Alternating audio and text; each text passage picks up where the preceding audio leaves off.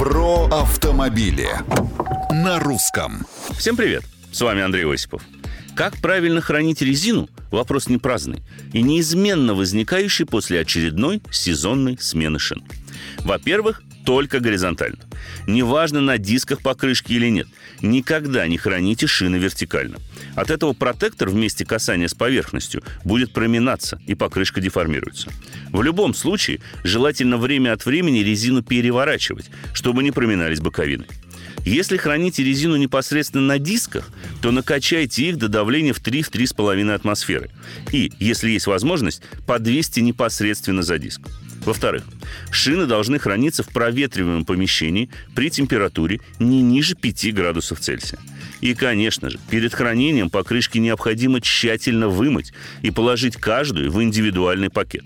Он не должен быть герметичным, но все же плотно закрытым, чтобы на резине не скапливалась грязь. И, наконец, последнее. Обязательно промаркируйте каждую покрышку сообразно месту ее установки. Помните, что шина с износом должна быть установлена либо на то же колесо, либо на другую ось в строгом соответствии с инструкцией к автомобилю. Вопросы, мнения и предложения принимаются на страничках Русского радио в социальных сетях. Это был Осипов про автомобили на русском.